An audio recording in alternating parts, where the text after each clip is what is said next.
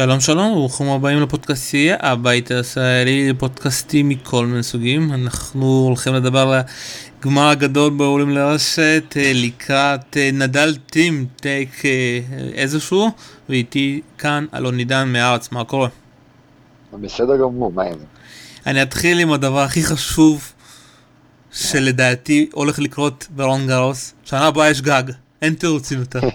כן, כן, לא יודע אם יספיקו לבנות אותו תוך שנה, אבל אה, כן. אה, מה שקרה להם בימים האחרונים, בעיקר בשישי שבת, יאלץ אותם לבנות גג. זה נראה כאילו, אתה יודע, לא הגיוני, פתאום שב-2019 יש דברים כאלה, אה, אז הם יאלצו לעשות את זה ולהתאים את עצמם לזמנים, זהו, נגמר הסיפור הזה. שוב, אתה יודע, חייבים גם להזכיר למה כל הבלאגן הזה, כי היה להם הרבה בעיות עם העירייה שלא אישרה את השיפוצים.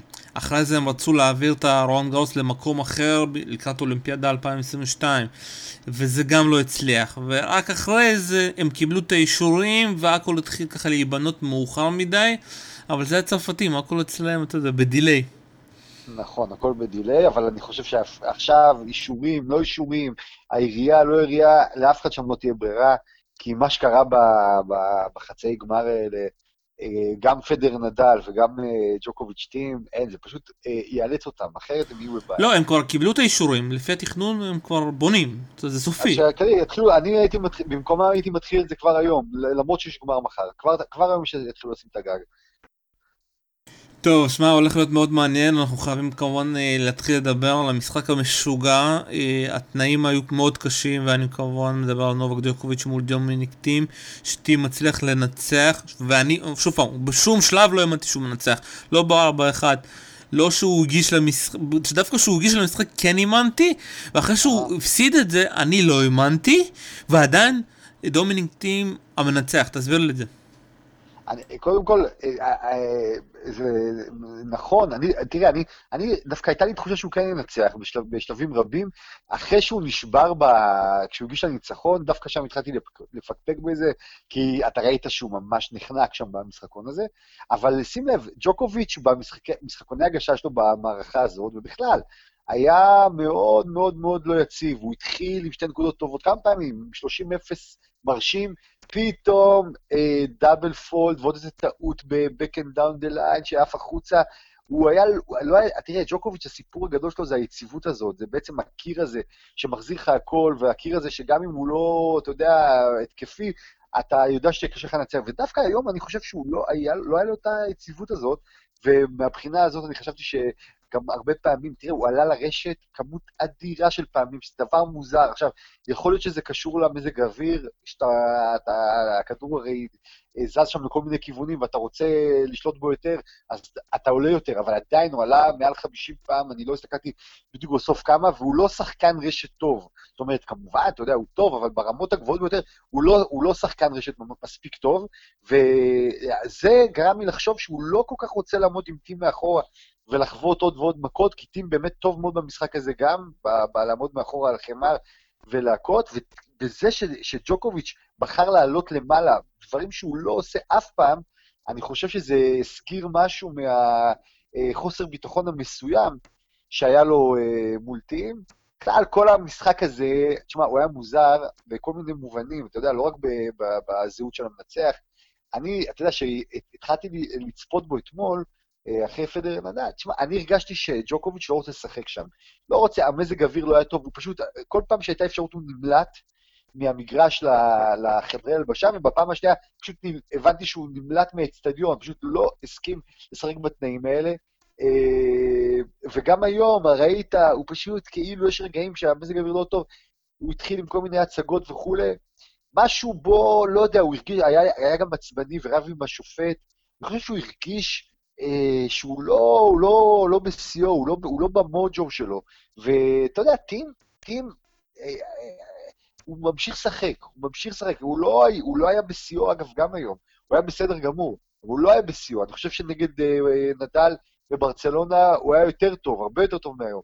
אבל הוא כן שחקן חמר טוב, הוא באמת יודע לעמוד מאחורה ו, ו, ו, ולא, ולא ולעמוד ולהכות 20 מכות, ועדיין, אתה יודע, להישאר במשחק, והיה לו כמה דרופ שוטים מזהירים, פשוט מזהירים, מזהירים, מזהירים, מדויקים, ניצל את הרוח שהייתה נגדו דווקא, כדי שהכדור יחזור אחורה, ו... תשמע, אני, אני, אני מאוד אוהב את דומיניק טים, ואני שמח שהוא עלה.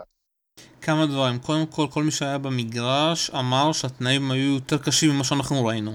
התנאים היו יותר כן, קשים, כן, כן, כן, ונובק. עלה במיוחד בגלל התנאים. הוא כל פעם שם לב אה, לאן הרוח הולכת, כי הוא לא, הוא, היה לו מאוד קשה אה, להתייחס כזה, אתה יודע, לנסות לשחק עם אה, דומיניק מהקו האחורי עם הרוח.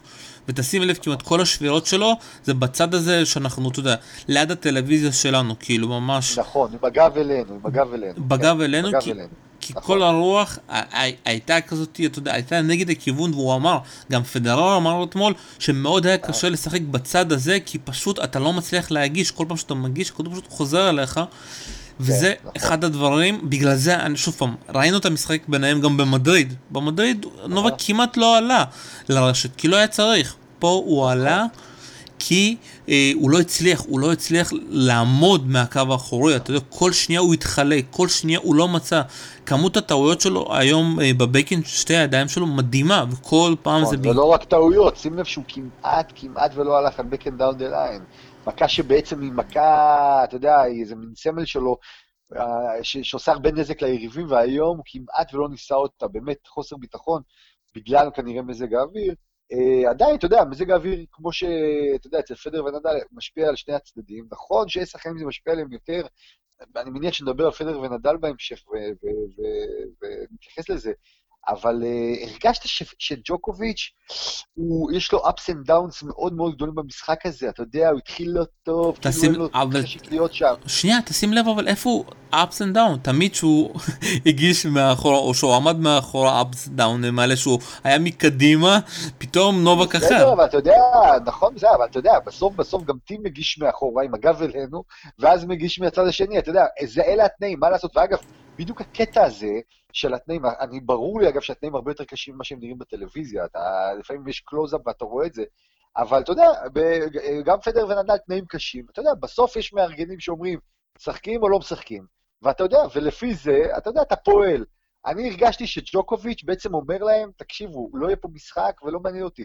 מה שאתם אומרים, כשהוא עזב את האיצטדיון, היה אחר כך שמש שהגיע, ואפשר לשחק עוד איזה שעתיים. אבל הוא פשוט מאוד לא רצה בתנאים האלה, כי הוא הרגיש שזה לא לטובתו. שוב, שזה ממש משחק לרעתו, ואני לא אוהב את הדבר הזה. אני חייב שוב לתקן גם שמה, אתה יודע, אחרי הציוץ המקורי היה של ברברה שט, היא גם היום, גם בתחילת השידור, אמרה שהיא טעתה וזה לא היה נכון, הם קיבלו שניהם את ההודעה הזאת בחדר הלבשה, ואיך שהם נסו, השמש הופיע.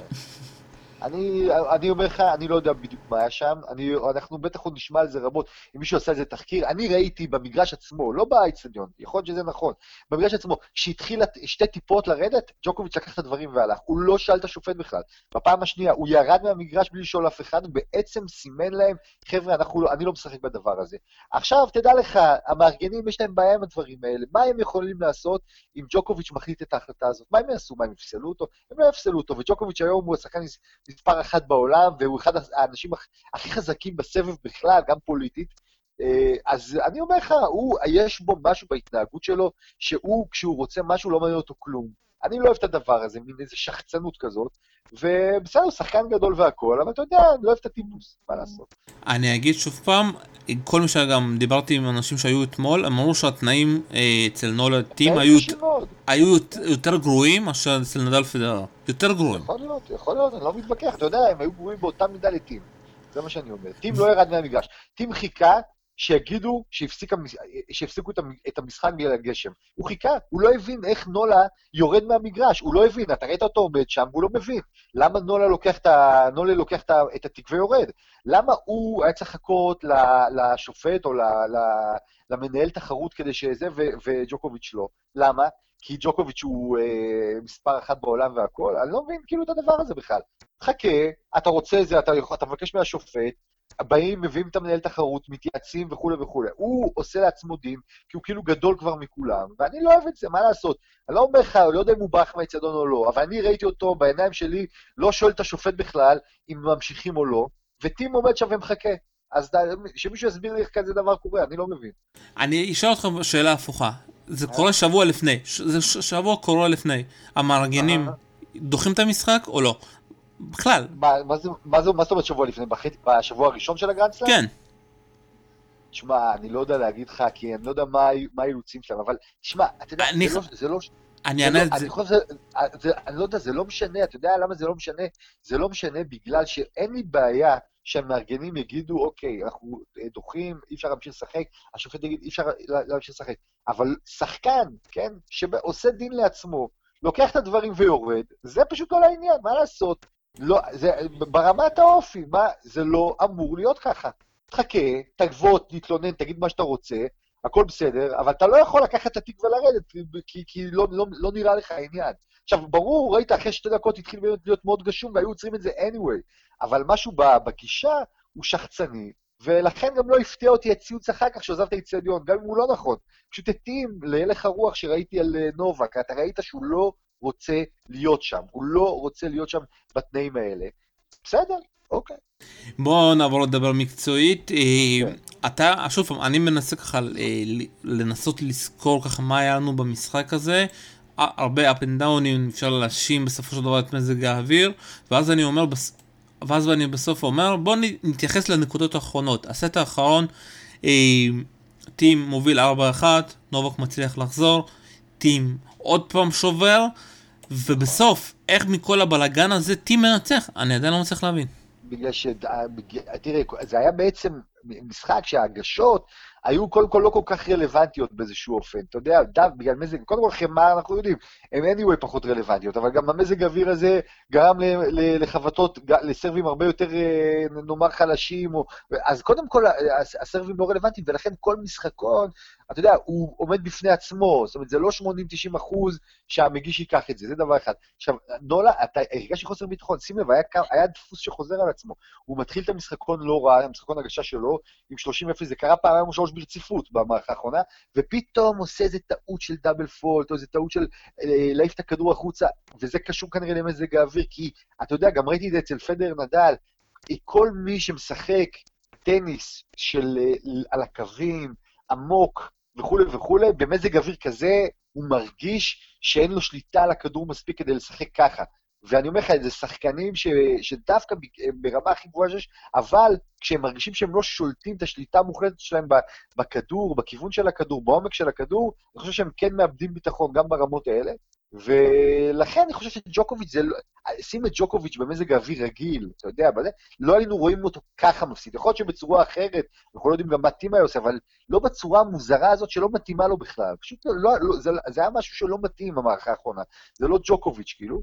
אה, הוא, הוא לא היה בשיאו, תשמע, הוא לא היה בשיאו. מזג האוויר או מזג האוויר, הוא לא היה בשיאו.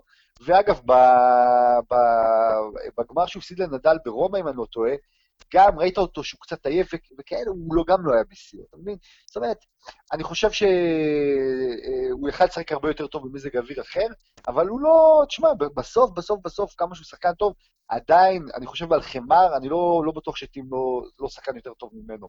טים שחקן חמר פשוט נהדר. שוב, אתה יודע, בגלל הניצחון הזה עליו הוא בינתיים יותר טוב, אתה יודע. בוא קצת, אנחנו קצת קצרים בזמן, בוא קצת נעבור לדבר קצת על פדל. לפני המשחק הזה אמרתי, אתה יודע, דיברתי עם לירון קוקי בכר, הוא הימר שפדרר לוקח לפחות מערכה, אני אמרתי שזה בחיים לא יקרה, בעיקר, בעיקר בגלל התנאים, וגם בגלל ש... כמה שפדרר יעלה ברשת מול אה, נדל, אין לזה שום, אה, אתה יודע, אפקט לרפה, ובאמת ראינו את זה על המגרש. קודם כל, תשמע, אז בוא נגיד כזה דבר, אה, הוא לא עלה, קודם כל הוא לא עלה, הוא פשוט לא עלה לרשת. זאת אומרת, מה שראינו אצל פדרר, במשחקים הקודמים על החמר, בטח נגד פאבריקה וכולי, זה משחק מאוד משוחרר שלו, מאוד חד, והוא עולה, הוא משחק על החמר, כאילו זה מגרש קשה, הוא אפילו דיבר על זה שיותר קל לו על החמר הזה, מאשר על המגרשים הקשים והכבדים, שהכדור עד שהוא קופץ לוקח אפילו יותר זמן. ובאמת, הוא לא סתם אמר את זה, ראינו אותו משחק על החמר של רולנד גרוס, כאילו זה מגרש קשה. מגרש קשה שזה, ונגד נדל, עכשיו זה קשור, אני חושב, מאוד מאוד לתנאים שהיו, וגם הלחץ הספציפי שיש לפדרר נגד נדל, העניין הפסיכולוגי הזה, אבל התנאים, אני חושב, גרמו לו לחשוב שזה בלתי אפשרי לעשות את זה, אני חושב שהוא טועה, כי דווקא במזג אוויר כזה, הוא היה צריך לעלות יותר ויותר ויותר. הוא לא שיחק, אני לא אומר, תראה, הוא לא שיחק את המשחק שלו של הטורניר הזה. זאת אומרת, שמי שראה אותו בטורניר הזה, ראית שנגד נדל הוא לא שיחק את המשחק הזה. עכשיו, יכול להיות שזה קשור למזג האוויר, יכול להיות שזה קשור לנדל, אבל הוא לא נתן את, ה, את מה שהוא נתן בטורניר הזה, וזה היה חבל, כי לדעתי זה משחק שהיה שווה הרבה יותר. זאת אומרת, אם היינו אה, אה, אה, אה, נותנים למשחק הזה אה, הזדמנות שנייה במזג אוויר רגיל, אני כן חושב, כמו קוקי, שזה בטח, פדר יכול לקחת פה מערכה. אגב, שתי המערכות הראשונות, למרות התוצאה, הן לא היו חד-צדדיות, הן היו די שוויוניות. בטח המערכה השנייה, שאתה יודע, זו מערכה שהיא פספוס גדול של פדרר, גם אחרי שהוא שבר את נדל, וגם בטח ב-4-4 ו-40-0, מה קרה לו פתאום, הדעיכה הזאת פתאום, ש, שהוא מאפשר לנדל לשבור אותו, שם בעצם נגמר המשחק, ב-4-4 הזה, שם פד, פדרר הפסיד, אבל אה, ראית, אה, נדל עושה את הדבר שלו מול פדרר כל הזמן לבקן, בקן, בקן, וכמה שהבקן של פדרר דווקא בתקופה טובה מאוד, גם ברולנד גרוס הזה, באמת תקופה טובה, אני הרבה זמן לא ראיתי אותו עם בקן כל כך יציב, עדיין, גם ככל שהוא יהיה יציב, הוא לא יכול לייצר אה, ווינרים עם הבקן הזה כמעט, והוא לא יכול לעשות הרבה נזק, הוא מקסימום יכול להחזיר אותו כמו שצריך, ונדל יודע לשבת עם השמאל שלו, עם הספין המטורף הזה, על הבקן של פדרר, ו... ובאמת, אני חושב שזה משחק שהוא פספוס עבור כל חובבי אה, נדל ופדרר. זאת אומרת, אה, אולי אוהדי נדל מרוצים anyway, אבל מי שאוהב את, ה, את, ה, את הקלאסיקו הזה, אז אני חושב שהמזג האוויר הזה הרס את הפוטנציאל שלו הפעם, ממש הרס. אני חושב שדווקא פדרר בשתי המערכות הראשונות ניצל את הרוח, אה, ובסוף זה כבר מתי שרפה כבר התרגל והוא התחיל ככה להפציץ שם עם ה backhand שלו כל מיני ווינרים משוגעים, שם נגמר המשחק, כי אתה יודע, אם אנחנו נלך אחורה, אתה זוכר רפה עם כאלה ווינרים מצד ה backhand שלו, הוא הולך כל כך רחוק ודופק לך אה, cross מדהים לצד השני, נכון, אני לא זוכר. נכון, נכון, נכון, ורפה, לא, קודם כל רפה שיפר מאוד את ה backhand שלו בשנה, שנתיים האחרונות, מאוד שיפר, זה היה נגיד, נגיד נקודת החולשה שלו, ובאמת היה לו כמה ווינרים נהדרים בבקאנד. אני לא חושב שפדרר, אפשר להגיד, ניצל את הרוח. אני חושב שלשחקן כמו פדרר, שבעצם הגדולה שלו זה הטאץ' הזה, היכולת שלו לשים כדורים על הקווים, אז מזג אוויר כזה זה פשוט אסון. אסון, כי בעצם אתה מאבד את הביטחון שלך ביכולת להניח את הכדור על הנקודה שאתה רוצה. אתה יודע שאתה נותן לאזור מסוים במגרש, אתה מקווה שזה ייפול בתוך המגרש, כי שהרוח לא תסיט אותו ימינה או שמאלה, לא משנה, או קדימה או אחורה. ואתה קשה מאוד לשחק ככה. דווקא נדל, קודם כל נדל הוא לוחם הרבה יותר גדול מפדר, זאת אומרת, אני, אני חושב על תנאי מזג אוויר כאלה, שזה כמו במלחמה, פשוט מלחמה עם גשם ורוח והכל, ברור שנדל מותאם הרבה יותר טוב מבחינה מנטלית לדבר הזה, לכאילו מאבק הזה. פדר בסופו של דבר, אני לא אגיד שהוא שחקן של קונצרטים, היה לו הרבה, מה שהוא קורא dog fights כאלה בעבר, והוא אפילו מחבב כאלה דברים, אתה יודע, אבל בסופו של דבר נדל הרבה יותר מותאם, אני חושב, לתנאים אה, קשים, לאיזה משהו שהוא לא, לא, אתה יודע, לא מאפשר את הדיוק הזה במשחק, את ה... אתה יודע, אומרים על פדר שהוא כמו סייף, שזה מדויק, הוא שירה בתנועה, כל הדברים האלה, אז קשה מאוד, אתה יודע, שירה בתנועה כשיש רוח במהירויות מטורפות כאלה. אני חושב שפדר שילם על זה מחיר יקר, יותר מנדל, ואני אומר, זה, זה לא אומר שהוא היה, היה יכול לנצח את אה, נדל, רק אני אומר שהמשחק הזה יכול להיות הרבה יותר, נאמר, אטרקטיבי, אולי אה, תחרותי, בתנאים אחרים. אתה יודע, אני מקווה שבשביל פדרר שהוא הוא, הוא יגיע לשחק שנה הבאה מול נדל עם הגג, אז פתאום כל ה... אתה יודע, אה, יתרונות של נדל. תשמע, קודם כל שיגיע שנה הבאה בכלל לרולנד גרוס, שתיים, שיהיה בכזאת סיטואציה שהוא יכול להגיע לשחק עם נדל, זה אומר בחצי גמר או גמר, סביר להניח. תשמע, זה לא מובן מאליו, אני אומר לכם, פד, פדרר הוא בעוד חודשיים 38. אה, 38, תשמע, זה גיל, זה לא, זה unbelievable, אנחנו רואים אותו, ואנחנו בעצם שופטים אותו מול ג'וקוביץ' ומול נדל, ואיזה ש... ג'וקוביץ' בן 32, נדל 33, שזה גם גילאים מתקדמים, אבל עדיין, 38, איזה שחקן בגיל כזה היה רלוונטי. רלוונטי, אני אומר, שמגיע לחצי גמר גרנד סלאם, שבאמת כאילו באיזשהו מקום גם חולם על עוד אה, זכייה, או בטח לא ברולנד גרוס, אבל בטח בווימבלדון ש, ש, שעומד להיפתח עוד מעט. והדבר הזה, זה דבר מדהים. תשמע, אי אפשר אה, שלא להעריך את זה. הוא רלוונטי, הוא מקום שלישי בעולם, הוא בחצי גמר אה, רולנד גרוס אחרי שהוא לא שיחק שם כמה שנים. זה דבר גדול, באמת אה, אה, מרשים מאוד. טוב, נתחיל להתכונן לקראת הגמר, ואני אתחיל עם איזשהו מונולוג קטן. אה, אתה יודע, רפאל נדל התחיל את העונת חמר שלו לא טוב. הפסיד במונטה קרלו. המשיך בהפסד לטים בברצלונה. לא הצליח גם במדריד, הוא הפסיד לציציפס, והדבר היחיד שהוא זכה בסוף זה מול אה, ברומא, שהוא ניצח שם את נובק. הרבה שחקנים, הרבה אנשים דיברו, הנה רפה וזה. אני שוב פעם, אני התקשיתי לראות, אני, אני רואה את רפה, הוא משחק טוב, ותמיד איזשהו, אתה יודע, משהו שלא מתחבר, וסוף סוף ברומא זה באמת התחבר, ולדעתי המשחק שבאמת, כי אני חושב שוב, ניצח לו את הטורניר הזה, זה הניצחון על זה הפדרר, וזה לא באמת ניצחון, זה דריסה מנטלית, שהוא שיחק שם בתנאים האלה, נתן שם את ה-200% שלו, ואני חושב שטים, כמה שאנחנו אוהבים ממנו, אני מאוד אשמח אם הוא יעשה פה איזושהי הפתעה, אבל אם נדל יגיע בעיני רצח הזה, ובמיוחד, יודע, עם הרצון לנקום על מה שקרה בברצלונה, אנחנו הולכים לקראת 12 של נדל. אה, תראה, זה שנדל פה פייבוריט גדול, זה ברור. אה, אתה יודע, באחוזים, זה 75 אחוז נאמר נדל, ו-25 אחוז טים. אני, אני, ותראה, נדל, נכון, העונת חמר שלו מבחינת הישגים אה, היא לא טובה איתה, והיה לו כמה משחקים באמת לא טובים, אבל בוא נגיד שבחמר הזה של הרולנד גרוס, אה, הוא נראה טוב, אה, הוא הפסיד מערכה אחת לגופן, לדעתי, זה הכל, הוא באמת פבוריט גדול. עכשיו מה, אני אגיד לך מה, אני חושב שטים כן מסכן אותו. נכון שזה הטוב מחמש ולא הטוב משלוש, אה, יש, יש, יש, יש אפשרות לשחקנים כמו נדל אה, גם אם הם פותחים לא טוב, גם אם הם מרגישים לא כל כך טוב, להיכנס למשחק אפילו יותר מאוחר, מה שהופך את זה באמת למשימה מאוד מאוד קשה לשחקנים כמו טים, אבל טים שחקן חמר מצוין, באיזה מובן הוא מצוין? הוא מה שנקרא אה, שחקן שיכול לעמוד מאחורה מול נדל, ומה יש לו? בוא, בוא, בוא נבחן רגע, תראה, מה שיש לנדל זה את ה forehand האימתני. אני אומר שלטים יש forehand, אני לא אגיד שהוא יותר טוב מנדל, אבל הוא forehand ברמה של נדל. יש לו forehand אדיר. עכשיו, הולכים ל backhand. נדל מאוד שיפר את ה backhand שלו, אבל אני חושב שה backhand של טים יותר טוב משל נדל.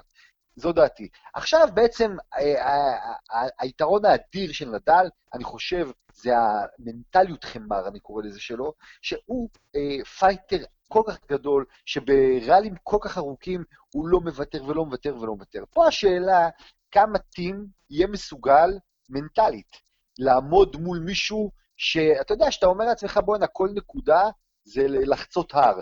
ולקחת ממנו שלוש מערכות על חמר, זה נראה כאילו כמו סיוט, הסיוט של החיים. אם טים יבוא בעצם עם מנטליות של, חבר'ה, אני בא להעביר פה היום חמש שעות מצידי, אוקיי, שש שעות, לא אכפת לי שהגוף שלי ילך לעזאזל, זה מה שאני, זה, זה המהות של הכל, אני לא הולך למהר פה, אני הולך לשחק את המשחק, כשאפשר אני אתקוף כדי לגמור נקודות, אבל כשלא, אני לא הולך לתת את המכה, את הווינר אה, מוקדם מדי, אלא צריך לחכות. אז אני אומר לך, לטים יש את הטניס, יש לו את הטניס.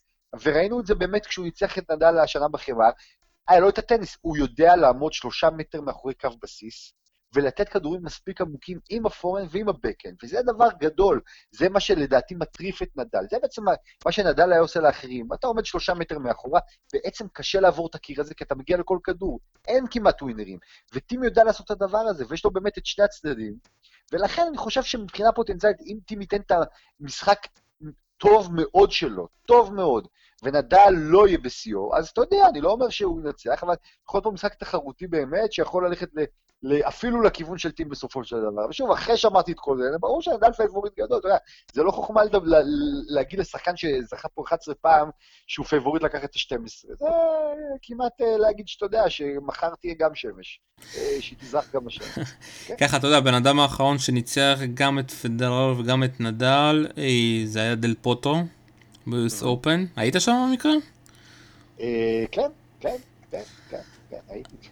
אז זה היה הפעם האחרונה שאתה שמישהו ניצח שני מהביג פור האלו אה, ואני ככה מחפש את הדברים שטים כן יכול לעשות ושוב פעם זה העניין הזה להיות במשחק גם סט כן, ראשון, גם סט שני, גם סט נכון. שלישי האם הוא מסוגל? קשה להאמין תגיד לי, אני שואל אותך רגע שאלה, תגיד לי, אתה מסכים איתי שטים אה, על חמר הוא עדיף על פדרר? עכשיו כן, ב-2019 כן, אוקיי, ללא ספק. אוקיי, עכשיו בוא ניקח את המשחק, ש... יפה, עכשיו בוא ניקח את המשחק שהיה אתמול, אתמול פדר נדל, ואני, הטענה שלי זה ששתי המערכות הראשונות היו מערכות יחסית שוויוניות, יחסית שוויוניות, עכשיו, בוא, בוא נסכים, נדל היה יותר טוב בהם קצת, אבל עכשיו שים את טים במקום פדרר. אז למה אם במערכה השנייה 4-4, פדר נדל, אחרי שפדר שובר אותו ונדל שובר חזרה, ופדר מוביל 40-0, ואז קורה מה שקורה, למה אתה חושב שטים לא יכול להגיע באות, לאותו מצב, ואפילו לקח את המערכה הזאת? זאת אומרת, מה שאני אומר זה שנדל לא הראה בעונת חמר הזאת, ואפילו לדעתי גם אה, מול פדר, למרות כל המזג הזה, שהוא באמת unbeatable בצורה שנגיד לפני חמש, שש שנים, עשר שנים, אמרנו, וואו, אי אפשר לגעת בדבר הזה. אני אומר לך, מהשנה שעברה שטים ונדל נפגשו בגמר, אני חושב שטים צבר יותר ביטחון, הוא שחקן יותר שלם עכשיו, והוא יכול בטח לקחת מערכה, ויכול גם לקחת שתי מערכות, ואתה יודע, אתה, יש דינמיקה בתוך משחק, ונדל יכול לאבד ביטחון, וכמובן שנדל פייבוריט, אבל תראה, מה בעצם, מה בעצם החולשה, אני שואל את עצמי, של טים במשחק מול נדל? נגיד אם זה נדל פדרר, הייתי אומר, ברור, ה backhand של פדרר, הוא יטחן את ה backhand, ונגמר הסיפור. אני לא רואה את נדל טוחן את ה backhand של טים בצורה כזאת, שטים אה, יפסיד את זה על זה. שוב, הוא יטחן את ה backhand של טים, אני לא אומר שלא, הוא יטחן, אבל אני לא חושב שזאת הסיבה שטים יקרוס, כמו שפדרר לפעמים היה קורס על ה backhand שלו. על הפורן של טים הוא לא יכול לשחק לדעתי, כי הפורן של טים מצוין. אז בעצם אתה שואל את עצמך מה, מה, התשובה היא באמת להיות במשחק, זאת אומרת, להיות מנטלית בתוך ראלים של 20, 22 מכות, ולהישאר שם, ולקחת אותם גם כשאתה יודע, אה, זה נותן הרי זריקה מנטלית אדירה שאתה לוקח מול אה, נדל את הראלים הארוכים. טים צריך לבוא כדי לבלות יום שלם, עוד איזה חמש שעות, אה, על מגרש חמר, וכן, להגיד לרפה, תקשיב, אנחנו הולכים לסיוט שנינו, לא רק, לא רק אני. ושוב פעם, אתה ענית בעצמך, זה, אני לא רואה סיכוי שאם אנחנו ככה נחזור לשני הגמרים האחרונים, נדל אפילו לא הגיע לדעתי לאפשרות שבירה. נדל בגמרים הוא חיה רעה. הבן אדם הזה לא נחת את ההזדמנות. הוא שוכח מה שהיה, זה לא מעניין אם הוא הפסיד סט, לא הפסיד סט, הוא משחק את הטניס הכי טוב שלו. וגם ראינו גם את שנה שעברה את דומיניק, כשהוא מגיע מול רפה באירואן גרוס, על החרימה, הוא אפילו לא נותן לו הזדמנות קטנה. נכון, אז נכון, פה העניין הזה... פה זה המלחמה. טים הוא בן 25, טים בן 25, אוקיי? טים בן 25. אנחנו מדברים על שחקן שנכון, בגיל 23 ו-24, נגד השחקן העצום הזה, רפה, בגמר רולנד גרוס, באמת, לא נתן את הטניס הכי גדול שלו, ולא לא הצליח בעצם לאתגר באמת את רפה. אבל הוא בן 25, עברה שנה, תקשיב, בשנים האלה זה קריטי, זה לא בין 36 ל-38, זה בין 24 ל-25, והוא ניצח את שלושת הגדולים. והוא שחקן חמר מצוין. אני לא אומר שהוא ינצח את רפה, ואני לא אומר בטח שהוא פייבוריט, אבל אני אומר שאני לא הייתי ניגש למשחק הזה ואומר, תשמע, זה clear cut, זה רפה קל. לא, אני חושב שטים שחקן קשה, טים על חמר, אני חושב שגם רפה לא כל כך אוהב את זה, לא כל כך אוהב את זה. זאת אומרת, הוא היה מעדיף שחקן אחר בגמר. אני לא אומר את ג'וקוביץ', גם את ג'וקוביץ' הוא בטח לא רוצה, אבל בטח אה, לא ג'וקוביץ' ולא טים. אלה שני שחקנים שעל חמר הוא לא היה רוצה אותם. ומהבחינה הזאת, לטים יש פה איזה משהו שצריך לשחק איתו, כי לדעתי רפה לא, לא מת על המצ'אפ הזה, לא מת עליו. אני אגיד לך, אני אגיד לך ככה, בוא נגיד שאנחנו מתחילים את המשחק הזה עם uh, 3-0 לברצלונה מול ליברפול, והשאלה, כי שוב, כי ככה זה נראה, אתה יודע. אני לא, אני אומר לך, הם לא מתחילים ב-3-0, הם מתחילים ב-0-0, וזה בדיוק העניין, וטים לא צריך לחשוב שהוא מתחיל ב-3-0, לא, ממש מתחילים ב-0-0, וטים צריך לפתוח טוב. אני ראיתי אה, נגד ג'וקוביץ' שחזרו מהפסקות גשם, הוא פתאום היה, למשל מההפסקה האחרונה, שהוא עם שבירה לטובתו, פתאום נשבר מיד. זאת אומרת, כאילו לוקח לו קצת זמן להתניע וזה, אין זמן להתניע. אתה, המערכה הראשונה מאוד חשובה, כי אם נדל לוקח את הראשונה, אתה חושב לעצמך, בוא'נה, אני צריך לקחת עוד שלוש מערכות מהאיש הזה עכשיו, נראה לך לא הגיוני. מערכה ראשונה חשובה, לפתוח טוב, טוב, טוב, לבוא עם ביטחון. בסופו של דבר, תראה, הלחץ הוא על נדל, לא על טים. אף אחד, לא יחש... אף אחד בכלל לא מצפה שטים ייקח את הרולנד גרוס. זאת אומרת, אם תלך לסוכנות הימורים, ברור שרף הזה פיבוריט ענק. אז אתה יודע, אין לך את הלחץ, אתה שחקן חמר טוב, בכלל בחור נחמד, סרינה העליבה אותך במהלך הטורניר הזה בצורה כל כך משפילה, שגם היה בו זעם לדעתי בטים על כל מה שקרה שם. אה, זה סיפור בכלל אה, לא יאמן מה שעשו לו. אז יאללה, קדימה, תבוא להופיע. עד כמה משמעותי, אתה יודע, שינוי של הצוות שלו, כי את בוטנר אני כבר לא רואה שם, אה, למרות שאני הבנתי שהוא עדיין בצוות שלו, ואנחנו רואים את מסור, ואני מרגיש שהוא נכון. באמת שינה לו את המשחק. כן, שינה את המשחק, תראה, אה, אה, השאלה בעצם, מה בעצם, מה בעצם הוא שינה אצלנו, אנחנו רואים, נגיד, בסרב שלו, קודם כל הקיק סרב הזה, תקשיב, הקיק סרב הזה שלו הוא כל כך, הוא כל כך חשוב, ובכלל, קיק סרב בטניס, למי שיודע לעשות אותו כמו שצריך, זה נשק אדיר, פשוט נשק אדיר. היכולת שלו לזרוק החוצה את השחקן עם כדור שגם קופץ גבוה, ואחר כך אה, ראינו נגד ג'וקוביץ' שהיה לו איזה כמה נקודות שבעצם הוא זורק אותו החוצה, ואז הולך על דרופ שוט. כי, ה, כי ג'וקוביץ' היה כל כך רחוק, שזה כמו לרוץ עכשיו מרתון כדי להגיע לכדור, ואפילו ג'וקוביץ' הזריז לא הצליח להגיע. אז אה, אני חושב שגם נגד רפה, הרבה, הרבה, רפה יודע עם הסרבים שלו לזרוק אותך החוצה, טים יצטרך לזרוק אותו הרבה פעמים החוצה עם הקיק סרב הזה. אה, הסרבים בכלל, אני אומר לך, הם מאוד, למרות שזה חמר, הם מאוד חשובים. בלי סרב ראשון, וראינו את זה גם נגד אה, נו- נולה, את טים, כשלא היה לו סרב ראשון, הוא נכנס לבעיה, לקחת את הנקודות על הסרב השני בחמר, אתה יודע, זה, זה, כל ראלי זה התשה. אז להכניס סרבים ראשונים, אני, זה דבר אחד, ותשמע, אני ראיתי אה, נגד אה, נולה, שנולה עשה דבר מעניין, אה, הוא, הוא, הוא בעצם הלך לבקאנד, לבקאנד של אה, טים, ועלה למעלה עליו. הרבה פעמים הוא שילם על זה מחיר יקר. אני חושב שרפה לא יעשה את הדבר הזה. רפה בא כדי לעמוד, אני חושב, מאחורה נגד טים, ולנצח אותו מאחורה. אני לא בטוח שטים צריך להתפתות ולנסות לעלות, או מיקס איט אפ ליטל ביט, כמו שאומרים, לערבב. אני חושב שהוא כן יכול לעמוד מאחורה ולשחק אה, מבחינת העוצמות נגד רפה. שוב, אצלו זה יהיה הרבה הרבה בראש, אם הוא בא באמת להישאר בתוך המשחק מההתחלה, ולא כמו שאתה אמרת, כאילו המשחק מתחיל ב-3-0 והוא צריך לטפס על ההר. טוב, שאלה תודה. אתה מצליח לשכנע אותי, אבל אני יודע, אם אנחנו הולכים לקראת מה, ההימורים... אתה- אני רוצה ש- אני רוצה שאנשים יראו את המשחק, בסופו של דבר, תשמע, מה, אתה רוצה להגיד לי שזה נגמר הסיפור, זהו, ראינו היום בעצם את המשחקים המעניינים, ומחר זה- זה סתם? אני מהמר על 3-0 לנדל, מה אתה מהמר? אז לא שכנעתי אותך.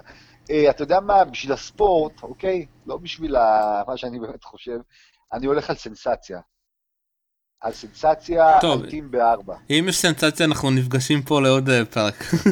אוקיי, זה טים בארבע. לוקח. את השתי מערכות הראשונות, מפסיד את השלישית, ולוקח את הרביעית. וואו וואו וואו. טוב, שמע, אה, יהיה- הולך להיות מעניין. אה, אלון עידן, הארץ, תודה רבה. תודה, שלום. ביי. تۆ داباشی زانتم لەولێ ماشت باێ بێ